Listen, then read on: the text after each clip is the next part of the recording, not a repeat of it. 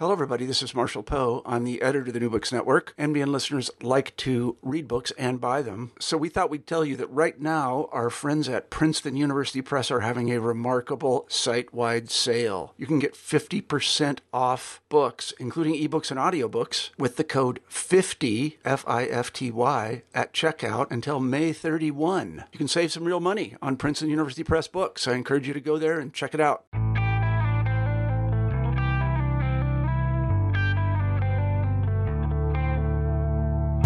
This is the New Books Network World Affairs podcast. My name is Jeffrey Gordon. I'm a PhD candidate in political science at the University of Virginia. And today I'm talking to Richard Lachmann. He is a professor of sociology at the State University of New York at Albany. Um, and we're going to be talking about his book, First Class Passengers on a Sinking Ship. Uh, elite politics and and um, the decline of of, of hegemony. Um, much of Professor Lachmann's career has been spent investigating how the structure of elite cooperation and conflict affects macro social outcomes like state formation and the rise of capitalism. Um, Richard, how did you become interested in hegemonic decline, and how does this work build on uh, some of the previous work that you've done? Well, I became interested because living in the United States, I'm observing it, seeing the United States less and less able to offer a coherent strategy to dominate the world and much more of U.S. foreign policy and also economic policy abroad and at home is shaped by the ability of various elites to appropriate resources and to shape policy on specific issues to benefit them and you know then also uh, seeing the United States unable to win in Iraq and Afghanistan raised this question of, you know, how could a country that had an unprecedented edge in military technology, the ability to project force around the world, and could not win wars against two small and weak enemies. I mean, if we look at the Vietnam War, the first great defeat for the United States, this was against a you know, fairly well populated country that received substantial support from the other superpower in China with Iraq and Afghanistan. They were on their own and there wasn't you know there wasn't a nearby government that you know was able to organize armies and the US still lost so you know right and and Afghanistan had uh experienced two decades of civil war and was had a very weak state and was very fragmented. And then Iraq, our sanctions regime had ensured that um, they would remain weak, and yet we were still unable to achieve our political and military objectives, at least the ones that have been publicly stated there.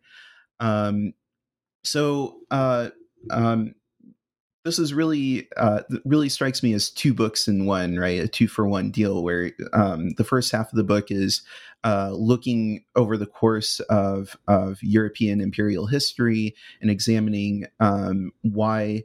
Uh, some military, uh, strong military empires were unable to translate that um, military and geopolitical power into um, hegemony in terms of setting the rules of the game for the for the global economy and the global political system, and um, and also looking at the countries that were able to achieve that level of global hegemony and how uh, they ultimately um, unraveled over time.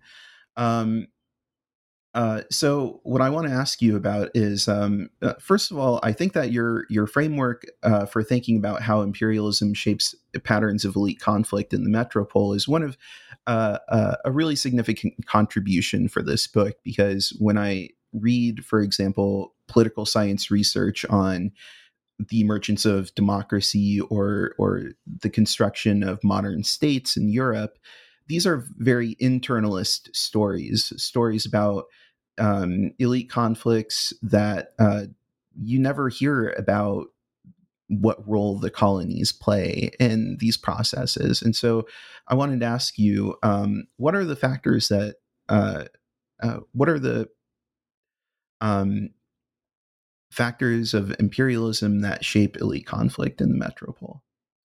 Well, you know, the, the first basic one is that enormous wealth poured into the metropole, you know, from their empires. And this created new elites, the people who went abroad to staff these colonies to run the trading companies, you know, weren't the great landed aristocrats. If you were a wealthy Dutchman or Briton or Spaniard or you know French, you know why would you go to the ends of the earth where you had a very high chance of getting a disease and dying or getting killed in warfare? So the people who went, you know, weren't part of the central elite, but they got so rich that it turned them into essentially new elites, and they had enormous leverage over the state. And then, of course, the domestic economies were transformed by the wealth that was pouring in. So that's the first way in which imperialism transformed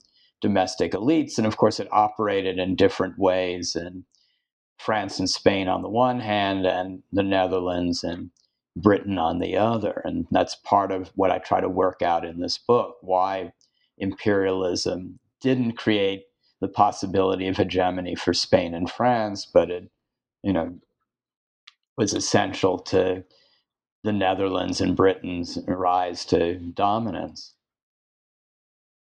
Right, and um, and you talk about two dimensions of variation of elite structure across empires, and this, these two dimensions um, um, shape elite interactions and elite conflicts. Um, uh, could you uh, talk about these two dimensions, which are colonial elite influence on metropolitan economies and polities, and colonial elite autonomy for metro metropolitan officials? Yes, that you know either of these are ones that can disrupt the possibility of hegemony. If there's a high level of elite conflict in the metropole, then it becomes impossible for the imperial power to come up with a coherent strategy and to carry out that strategy in a way to achieve and maintain hegemony. And on the other hand, if the elites in the colonies have a high degree of autonomy, then they're able to hold on to the resources. It doesn't flow into the metropole and doesn't provide the wealth that's needed, you know, both to finance wars and a large enough, you know, military establishment to assert hegemony and also to finance economic development at home. So, you know, looking at especially Spain, had had the largest empire. Enormous wealth was generated in the Americas, but because those elites had so much autonomy, very little of it made its way back to Spain. It did much more to make Italy, France, the Netherlands, and Britain wealthy than it did to make Spain wealthy. Right, and uh, uh, uh, con- this uh, elite autonomy of colonial um, uh, settlers, in particular, uh, is ultimately the cause of the conflict that led to U.S. independence, right? Because it, it was conflict between the metropolitan officials and the settlers over who would pay for defense and um, the rights uh, to trade with other empires for settlers that um, were two of the biggest reasons that settlers ultimately decided to form their own republic, right? Um, so that's one way in which uh, um, the colony can uh, the colonies can undermine um, um, elite cooperation in the center and undermine hegemony uh, and colonial elite influence. What are the factors that shape the influence of colonial elites on the metropolitan economy or politics? Well, it's part of it is they're linked to already existing metropolitan elites. So, you know, if we go to the example of the American colonies, which really for Britain was the anomaly. It was the one successful rebellion until the 20th century, and that grew out of the way in which the American colonies developed, that it happened around the time of the English Civil War. So you had very high level of elite conflict within Britain, really unprecedented in Britain's history, you know, after that. And you know, that meant that you had rival elites competing for political influence, for economic relations with American elites, and that created a level of autonomy for the American elites that was much greater than that of colonial elites elsewhere in the British Empire. And, you know, so there are various ways that colonial elites can become autonomous. You know, in the case of Spain and France, it was partly domestic elite conflict and was partly the way in which you know rulers created dominance at home. It was essentially by giving elites control over sectors of the state, sectors of the economy, and that then was translated into the way in which Spain and France created their colonies. Right. So a low level of of essentially uh, autonomy from economic elites and power over economic elites at early stages of state formation became kind of locked in and self reinforcing over time in Spain's case, um, where um, the need to uh, um, essentially give uh, these economic elites um, all sorts of incentives and autonomy in order to entice them to invest in colonial endeavors uh, became locked in and reinforced over time and and prevented them from prevented the crown from regaining control over the colonies and extracting more resources for themselves from the colonies. Um, yes, that's uh, exactly uh, right. Right, and so um, uh, what are you list four factors that prevent a polity from achieving global he- hegemony? Uh, what are those four factors? Well, I mean, two of them we've just talked about. One's mm-hmm. the high level elite conflict within the metropole, and the other, the high level of colonial elite autonomy from the metropole. Another, which is quite rare, is if you have a unitary elite that dominates in the metropole. So there were two cases that you know really differed from the others. One was the Napoleonic Empire, and the other was the Nazi Empire. And in every other way, they were organized so you'd think they could achieve hegemony. There wasn't a high level elite conflict in the metropole. There wasn't autonomy by colonial elites. And then the fourth factor is whether there's the infrastructural capacity to control colonial elites. And you know, this notion of infrastructural capacity is one that Michael Mann especially gives attention to, and that's you know, does the metropole have communication networks, bureaucracy, you know, the sorts of armed force, the you know, sort of tools that are needed to actually reach into colonies and find out what's going on, extract resources, and exert control. And you know, some early you know, if we look at ancient empires, they lack that. They just weren't able to do that. But with modern ones, they generally all are able to. The Spanish Empire is one where it's, you know, somewhat weaker than the others. But if we look at Napoleon and the Nazis, they had the infrastructure. They didn't have problems with elite conflict at home or elite autonomy abroad. The reason they didn't achieve hegemony was that they had just a single unitary elite.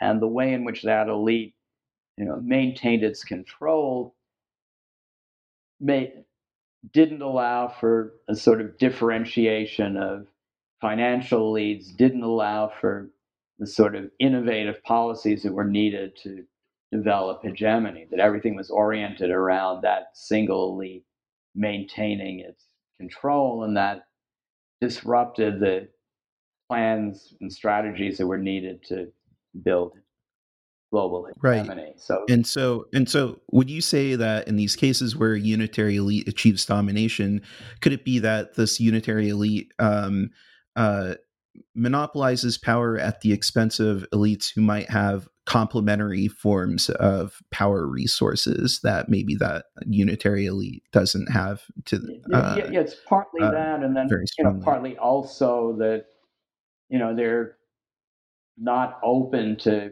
considering new strategies that might be needed to counter rising powers or rival powers and, right because because these powers are embedded in an international system that's always changing in response to the actions of this um, of of this particular power. So uh, the international system changed changed in response to the expansion of the Nazis or of the, of the Napoleonic Empire, and uh, without any kind of um, uh, elite competition or elite conflict or the rise of new elites with different ideas and power resources, it was difficult to adjust to these changing geopolitical realities. Yes.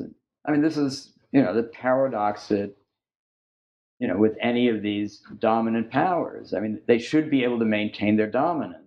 They have a bigger mm-hmm. military, they have more economic resources. So the question is, you know, what disrupts that? Why do they lose out to a weaker power? And, you know, the answer is one of these four factors either have to be present and prevent them from achieving hegemony in the case of France or Spain or you know the Napoleonic Empire or the Nazis, or one of these factors has to reemerge, and that is what then accounts for the hegemonic decline of the Netherlands, Britain, and today the United States.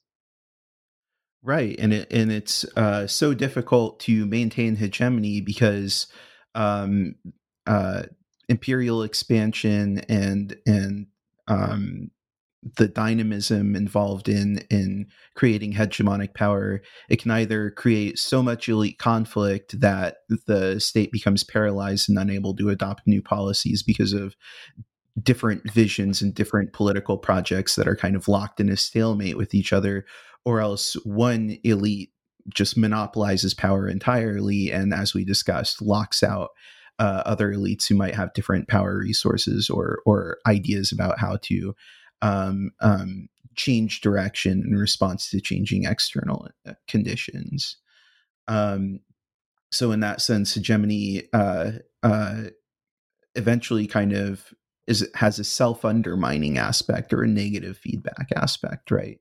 Yeah. Um, although yeah. although the timing varies, you know, with the mm-hmm. Netherlands mm. and the U.S., it you know was relatively fast, and you know, in the case of Netherlands, under a century. In the case of the United States, half a century. While with Britain, it sustained its hegemony for close to two centuries. So it's you know there.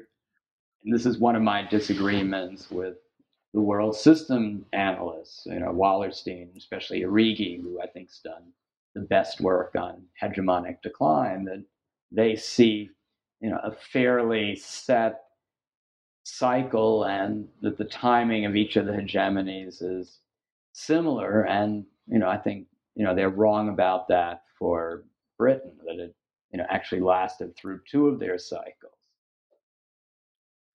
Yeah, the the the vast differences in the the length of hegemony is certainly challenging for these kind of rigid cyclical rise and decline kind of yeah. theories.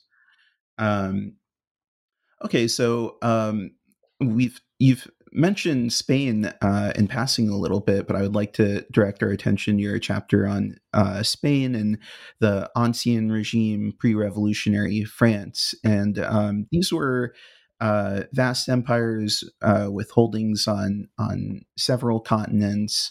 Um, and they both had uh, enormous fiscal resources f- for their uh, um, for their time period, um, but they were unable to turn these empires into um, global hegemony in the sense of being able to set the rules of the game, uh, uh, so to speak.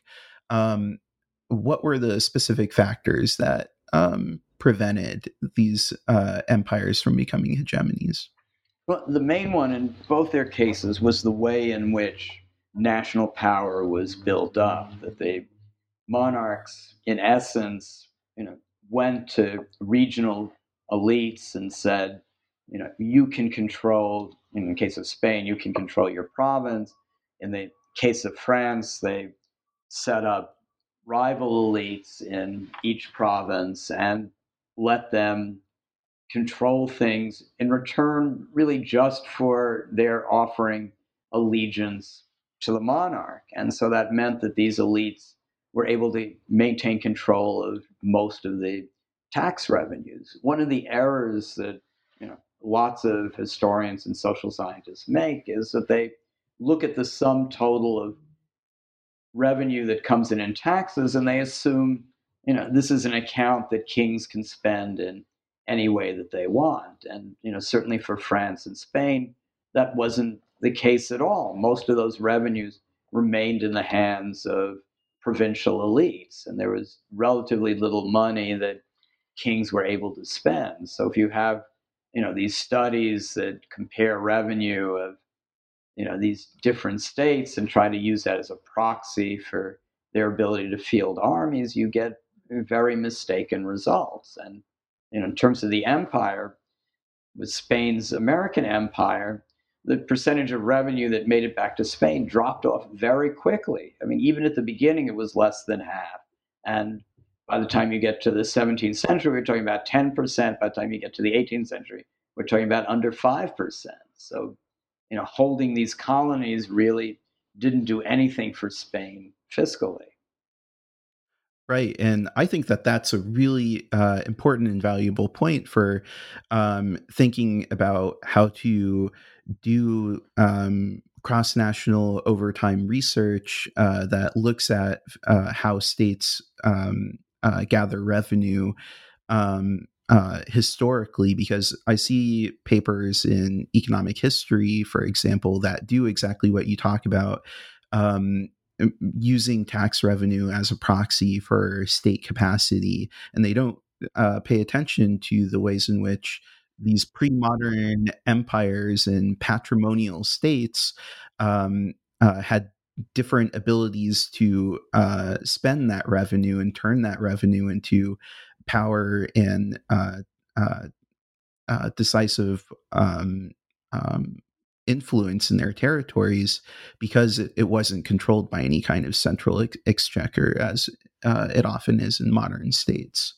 Um, uh, so um, the first capitalist hegemon is the Netherlands. Uh, what were the factors that allowed the Netherlands to um, turn their uh, um, land base and, most importantly, commercial empire into uh, the first example of capitalist hegemony?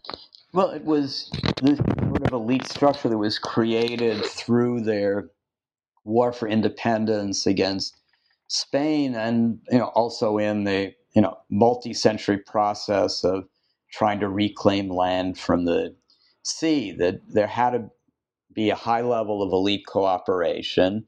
There weren't strong hereditary elites, so the clergy wasn't a big factor in the Netherlands. The landed elite wasn't that important. The key elites were these commercial ones, and they had systems of cooperation. They had what were called contracts of correspondence, which were literally these written agreements where elite families and you know, elite corporate bodies worked out how to divide revenues, how to rotate political offices with each other.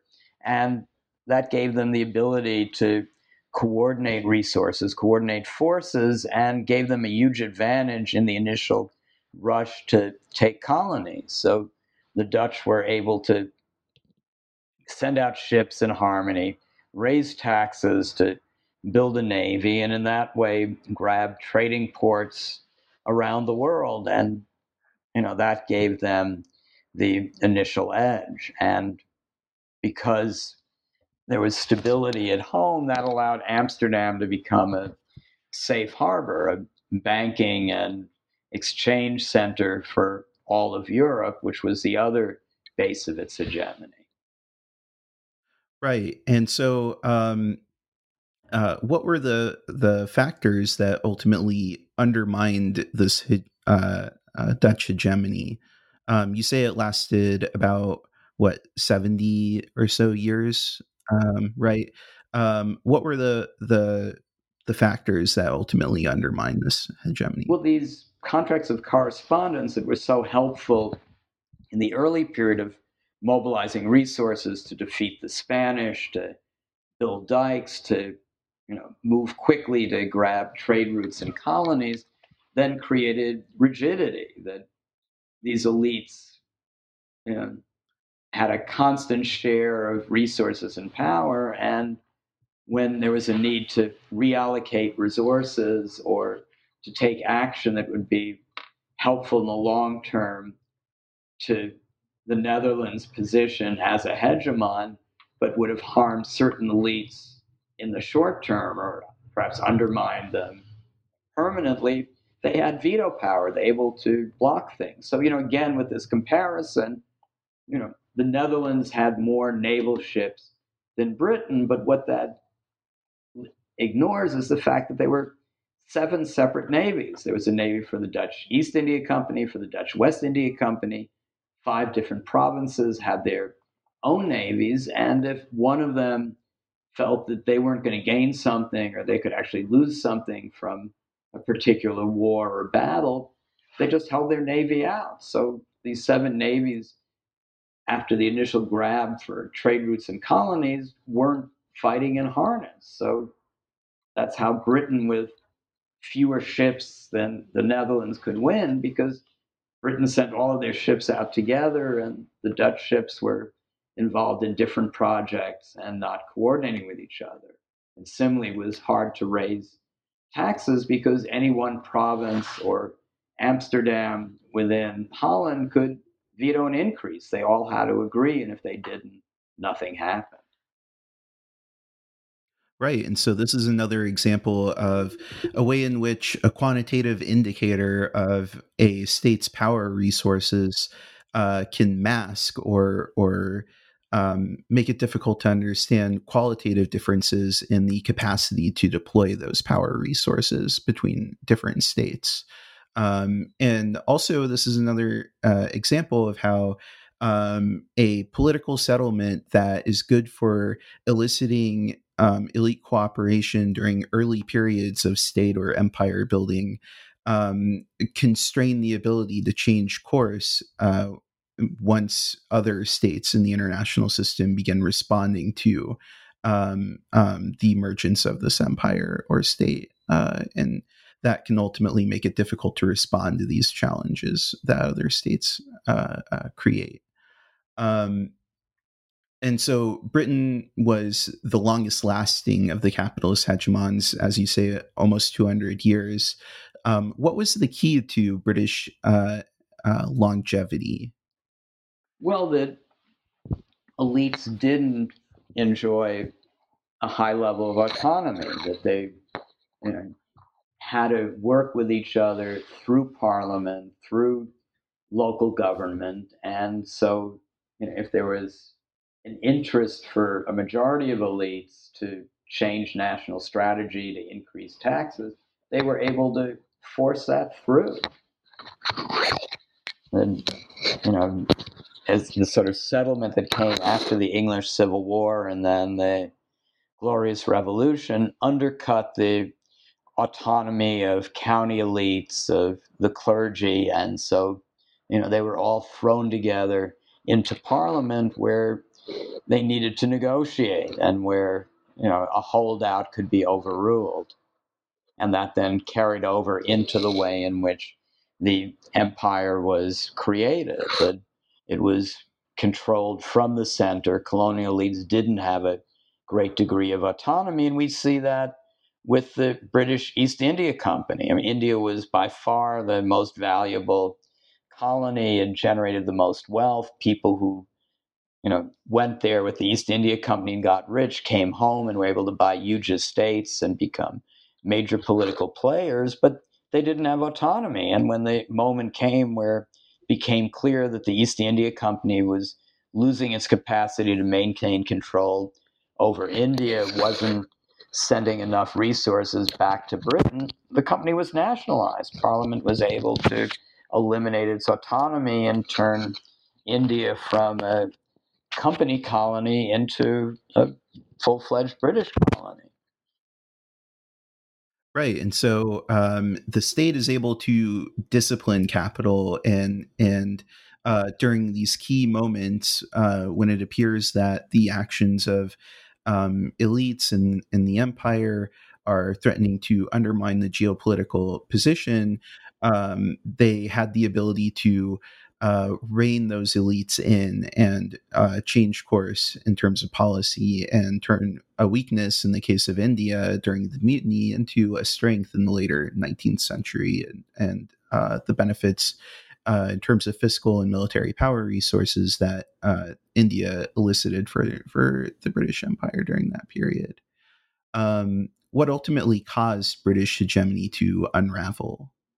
Well, it was that increasing. Yeah, I mean, this is I think you know where we get a lot from Arrighi's analysis of financialization that you know these elites increasingly you know we're trying to you know maintain their privilege over generations and they you know because they couldn't you know take state offices and turn them into private or familial property they poured their resources you know into you know what inevitably is the most dynamic sector in a hegemon, the financial one. And so they, you know, then became, you know, quite conservative. They were concerned with, you know, minimizing taxes. So when we get into the later 19th century, the British military becomes starved of resources, not because the British economy is doing badly, it's doing very well, but because of an unwillingness to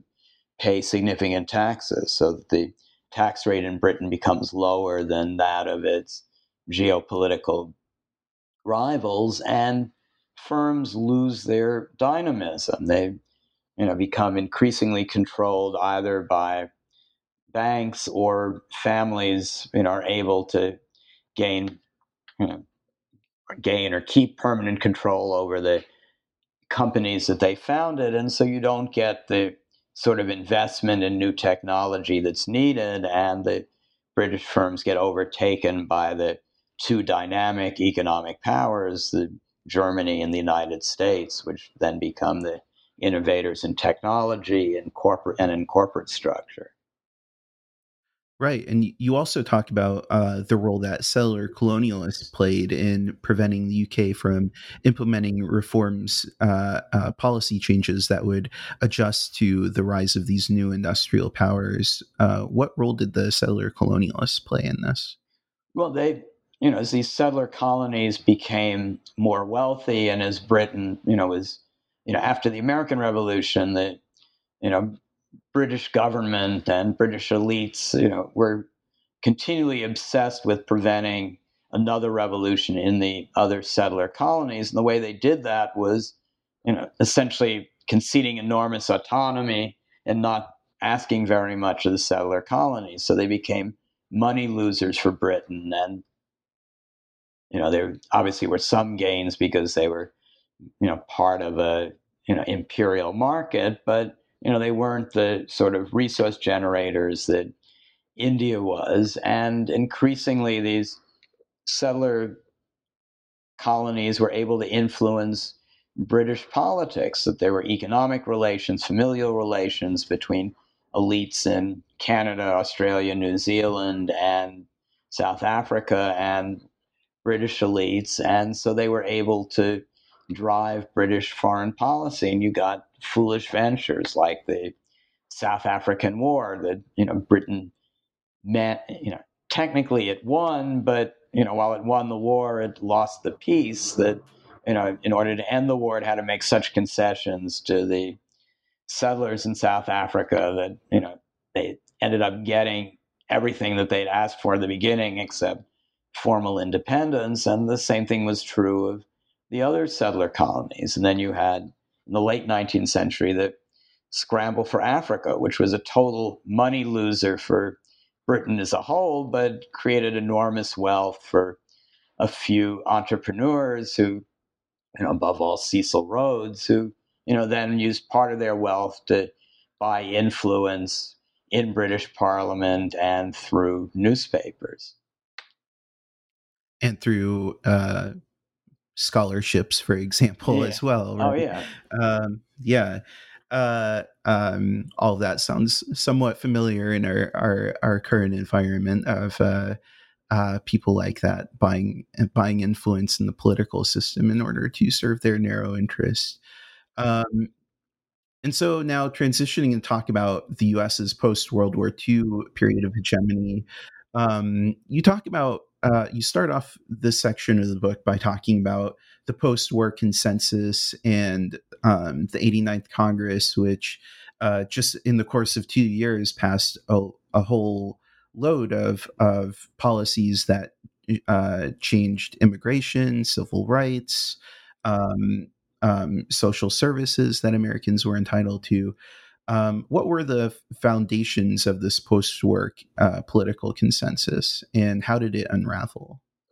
Well, the consensus was, you know, it, it was based in the United States' enormous advantage at the end of World War II as the one power that you know hadn't been destroyed by war, and you know, in fact, at the end of the war was wealthier than at the beginning of the war. That economically, World War II was fantastic for the United States, and because of its dominant position, it was able to shape trade relations to its advantage to make the dollar the world currency, which you know even today provides enormous advantages for the United States. And you had a elite structure where it was essentially f- created in the New Deal. That you know part of what the New Deal reforms tried to do was ensure that you couldn't get the sort of financial manipulation that led to the stock market crash and the Great Depression. So sectors of the American economy were, in essence, divided up, that you had national level firms and also local firms. So you had national banks and local banks. You had, you know, if we look at television and radio, you had national networks, but almost all the stations had to be owned locally and have a great deal of locally produced content, especially news content. And so what that did was it prevented the emergence of narrow, powerful elites that were able to control entire sectors or dominate national politics. And this came undone beginning in the 1970s with the weakening of antitrust. And the big turning point was under Nixon. And from that point on, you know, all administrations, whether Republican or Democratic, essentially had a hands off approach. They challenged very few of these mergers. And so you got mergers of national firms, but more importantly, you got national firms buying up local firms or local firms merging with each other and becoming national firms. It's especially what happened in banking, that many of the largest banks today are not the old New York based you know, financial centers, but rather these gigantic banks that were the product of hundreds of local banks merging and buying each other out. And so what that did was it eliminated the local elites who could had an interest in maintaining the New Deal architecture, which carved out parts of markets for them and protected them from competition by national firms. And so you got this sort of ratcheting effect. You got some mergers that eliminated enough local firms so that then you could push through regulatory changes that allowed even more mergers and that eliminated more local firms. And then eventually it culminates with you have the hollowing out of you know the local side of these industries, and then you got the, finally the passage of legislation that you know allowed national firms to totally dominate each sector. So at the end of the Clinton administration, you had the you know, so-called, you know, banking and telecommunication reform acts. And, you know, the reform was basically to eliminate all the New Deal regulations and allow banks to engage in whatever manipulations that they wanted and to have telecommunications concentrated into very few firms. Right, and um, at at the same time that this wave of deregulation was going on, there was also uh, a weakening of of labor unions. And uh, what impacted the weakening? First of all, what drove the weakening of labor unions, and second of all, what impacted um, the erosion of union power have on the erosion of the post-war consensus? Well, I mean, labor unions were the biggest advocates for you know, having social welfare benefits and for ensuring that there was this heavy regulatory state that limited what capitalists could get away with. I mean, capitalists never liked unions. I mean, what divisions they had were between the ones who thought unions should be fought without any compromise and the ones who especially in some of the you know largest firms who decided that unions were here to stay and they had to deal with them. And while they didn't like it, they had to recognize union power and reach some sort of accommodation. And, you know, so the war against unions was, you know, basically a half century process, you know, from the, you know, after the huge increase in unions in the 30s and 40s, it took to the 80s before you started getting real declines in the percentage of workers were in unions. And, you know, there were various factors that, you know, had a delayed effect. You know, one of the key ones was obviously in the 50s, the Taft Hartley Act, which passed, you know, in mm-hmm. this narrow moment, this one, two year period when the Republicans controlled Congress during the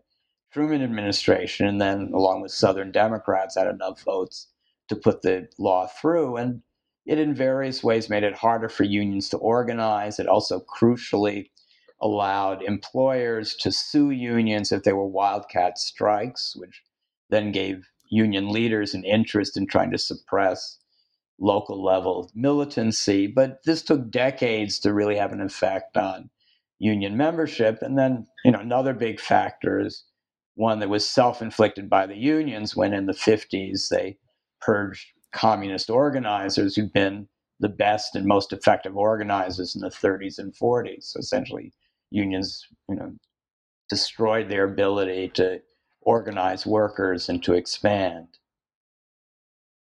Right. Um, so you have these dual movements of the decline of unions and uh, the rise of the financial sector, deregulation, um, all all occurring at the same time, more or less.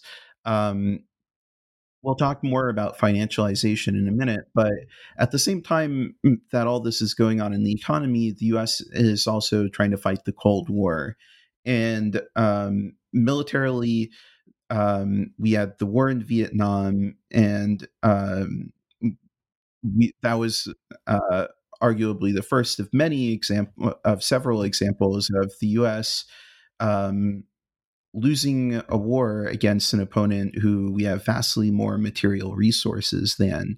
Uh, and so, and you talked about how this was one of your uh, big puzzles starting out of how the U.S. is unable to turn this massive advantage in terms of material power resources into um, military victories. Um, uh, what are the factors that uh, prevent the U.S. from translating their power resources into victories? Well, I mean, the main one is that most of the resources are wasted. If you look at the military budget, m- most of the weaponry that's bought is you know, totally inappropriate for the sort of counterinsurgency wars that the U.S. actually fights. It's still these high tech weapons that are designed to fight fantasy wars with a Soviet Union that hasn't existed for 30 years or to fight a war with China. And you know, so the question is, you know, why is that what the money's spent on? You know, why, despite decade after decade of understanding that the wars the U.S. in fact would fight are counterinsurgency ones, is the U.S. so poorly prepared for that? And that has to do with the way in which the U.S. military is structured, and especially with the ways in which officers make their careers. That officers specialize in particular weapon systems. So, you know, if you're an officer in the Air Force and you learn to command fighter jets that are designed to take on fighter jets from the Soviet Union or China, you can have a great career because these, you know, jets are going to be produced decade after decade and They'll never be, you know, but if they're canceled, that's it. Your career is ruined. It's virtually impossible to transfer from one, you know, sort of weapon system to another. If you decide you're going to make your career in counterinsurgency, that's much chancier. These counterinsurgency wars come and go. You know, they're with the lowest prestige within the military. You know, the highest prestige obviously are commanding things that involve nuclear weapons. And, you know, then below it, it would be big ships or fast airplanes. And, you know, to actually have to command men, to actually have to command troops is the lowest prestige of all. And then, of course, at the end of your career, if you've been commanding a high tech weapon, then you can get a job with the, a defense contractor and have a huge retirement income. So, you know, these officers don't want to be involved in counterinsurgency. And they, along with the defense contractors, are going to fight to the death to be sure that none of these weapon systems ever get canceled. You know, so you get this paradox of George W. Bush, who in both his presidential campaigns talked a great deal about restructuring the military, and in his eight years was only able to cancel one minor artillery weapon line. I mean, Obama had somewhat more success, but still, you know, most of the weaponry is totally useless for the wars the U.S. fought fights, and soldiers really aren't trained in counterinsurgency. And then, yeah, oh, go ahead. And this is a this is a, a, comp, a complementary explanation to another one that I've seen uh, elsewhere of the military Keynesianism and the efforts by defense contractors to locate production and and contract uh, contract out um, key components from important congressional districts and um, uh, rely on these uh, other uh, direct and indirect ways of influencing Congress to prevent cuts to these high tech systems that, as you say, are militarily useless for the types of wars that the U.S. finds themselves in. But this um, military qua organization account of uh, and and that focuses on these uh, career incentives is, is something I hadn't seen before and hadn't thought about before. That's really yeah, no, that's you know it's one of the surprises I found when I looked into this that and you know, I don't think the military contractors on their own have the political power to prevent the cancellation of all these weapon systems. That you know, the top commanders have a high degree of prestige, and when they say we need this weaponry, it's very hard for president or Congress to go against that. And we see examples of that with the various arms control agreements. When any president wants to get that through, it the only hope they have of getting the Senate to approve it is if the top generals testify saying this isn't a danger to national security. And the price that they levy for doing that testimony so the presidents have to agree to huge increases in the military budget. I mean, we saw that most recently with Obama, with the you know little treaty that he negotiated with Russia the cost of it was he had to sign off on a nuclear modernization plan that's going to cost a trillion dollars. Right. I mean, the only um, president and, who was able to double cross the military was Nixon, but you know, mm-hmm. Kennedy had agreed to stuff like that. You know, Carter, Reagan, you know, they all did. Right. And um, uh, the comparison that comes to mind uh, of how the contractors use their connections with military officers to uh, defend themselves against these budget cuts. Uh, it reminds me of how pharmaceutical companies uh, enlist the support of doctors to help market and um, benefit from their expertise and their prestige as an occupation group in society to help them uh, promote their own interests, both in terms of policy and in terms of just marketing their output. Um, uh, I think that this is a, a, a, common strategy that we see in a lot of spheres in in the political economy. Um, and uh, so we've talked about how um, the military organization and the career incentives of officers um, um make it difficult to reorient the military to the um, types of wars that the U.S. is likely to fight.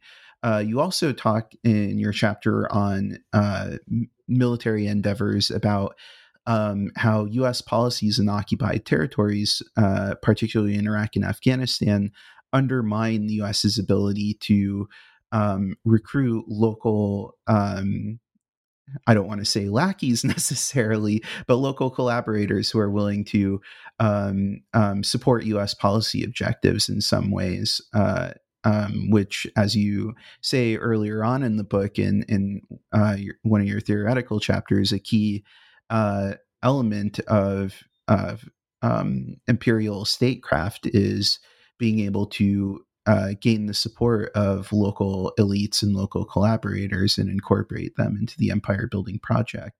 Um, so, what are uh, what are the sources of these problems that the U.S. has had in um, failing to elicit local support for um, occupations, particularly in Iraq and Afghanistan?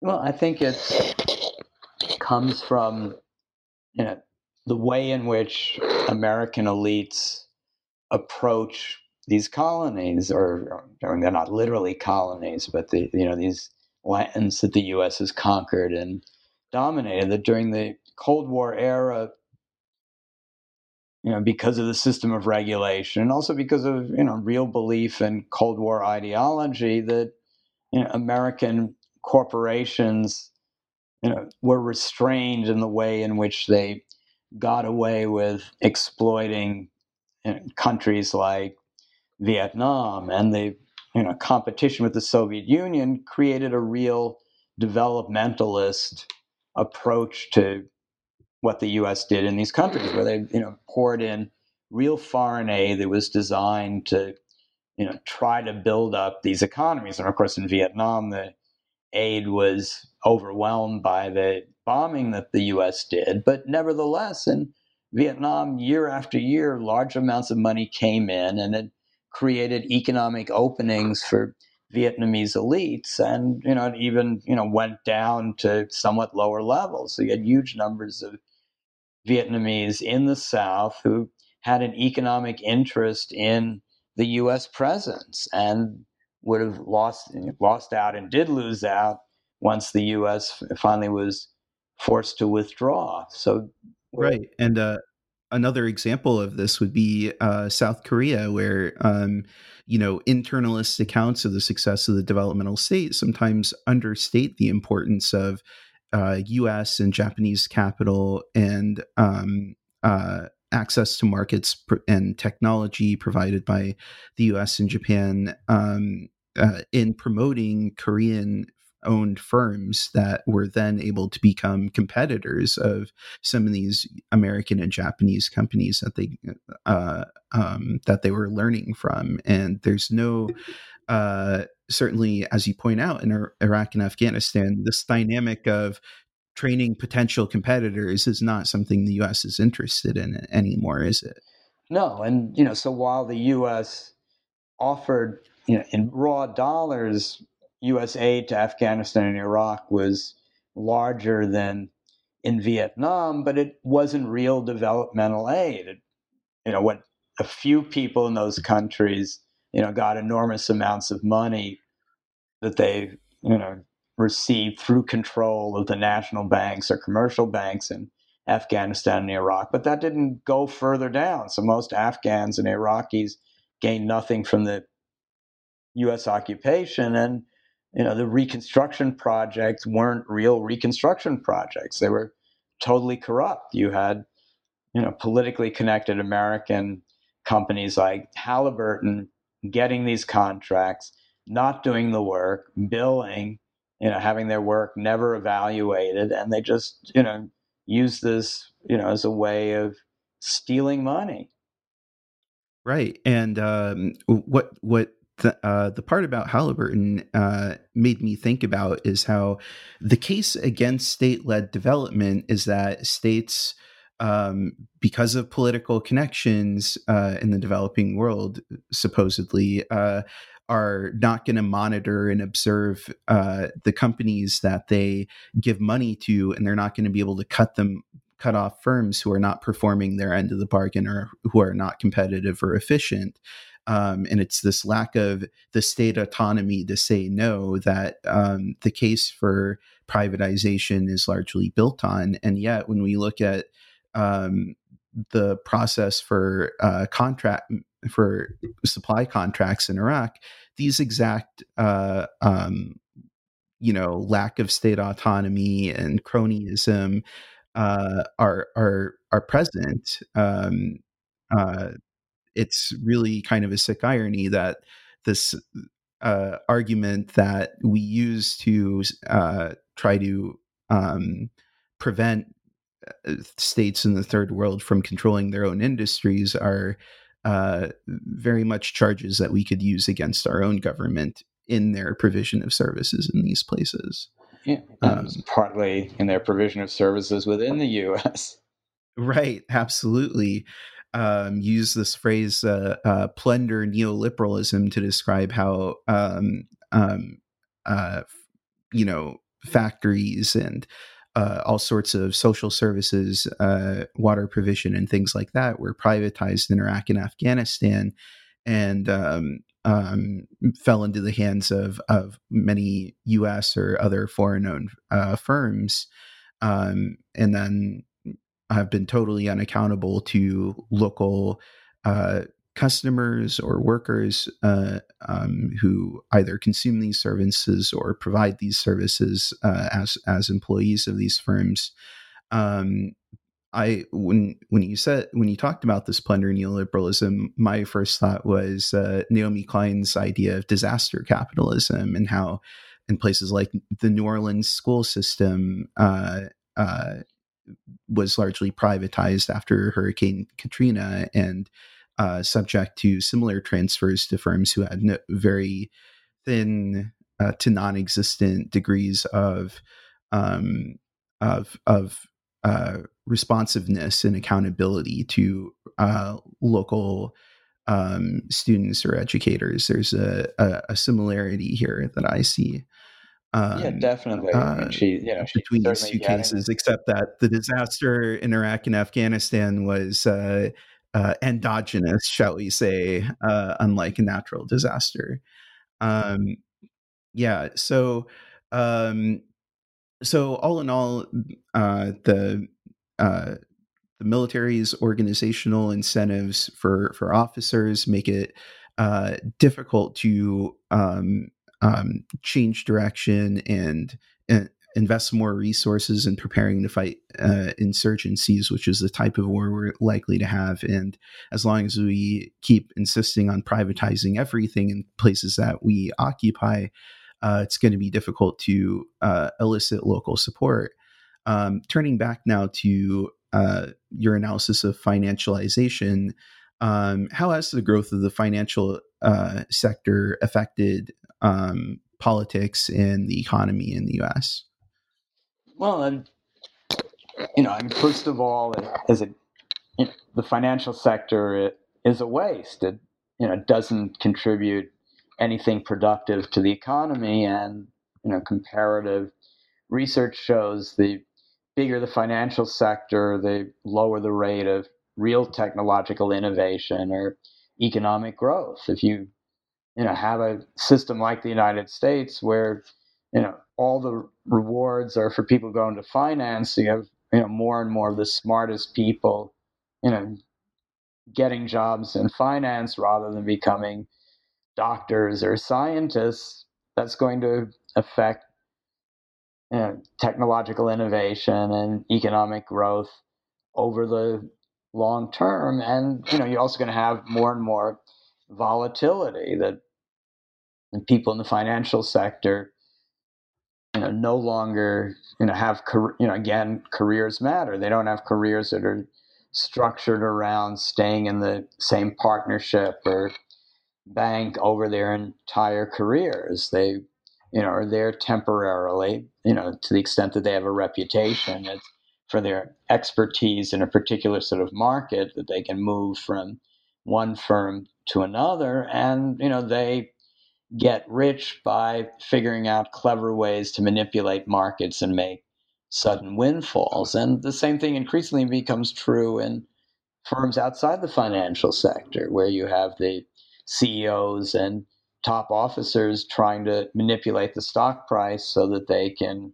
take advantage of stock options, cash in, and get a huge pot of money. And then if the firm collapses later, it doesn't matter. They've made their money and they're out of there, and then the firm gets restructured, and some other financier can step in. And we're going to be seeing that again now. There are going to be all of these corporations that go into bankruptcy need to be restructured because of the economic effects of you know the botched relief for the coronavirus lockdown, and you know, they're most Americans are going to do terribly, but the ones who have capital and know how to manipulate these situations are going to make vast fortunes in the restructuring of these firms. Right. Um, uh, so the big question for um, the U.S. maintaining its fi- financial aspect of hegemony is um, how long the dollar is going to uh, be the global reserve currency and, and uh, unit of, of um, measure for transactions around the world, um, because this uh, uh, uh, the dollar standard reinforces the position of of um, the the U.S. financial system uh, within the broader global economy. Um, uh, as I was reading this section of your book, I thought about how, and, and crashed Adam Tooze's history of the 2008 financial crisis. He talks about how um, during the 90s uh, and early to mid 2000s, um, the major economists and policymakers in the US were not looking at the real estate sector uh, or or um, this growing shadow banking sector, they were worried about the the soundness of the dollar and whether China and other countries who invested uh, large amounts of money in dollar based assets were going to lose faith in the U.S.'s ability to pay off its debts and um, uh, sell their and have a massive sell off of dollar assets and uh, the sovereign debt crisis to perhaps literally end all sovereign debt crises, right?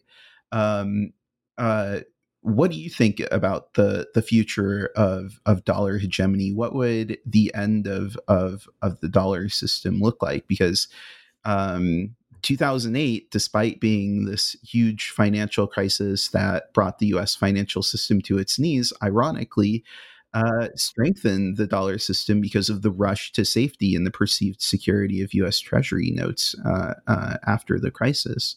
Um, so U.S. government interest rates actually went down after a U.S. based crisis, uh, which is something that would not happen in any other country in the world. Certainly, um, how how would uh, uh, the dollar system end, and would it end in a big bang or a gradual reform?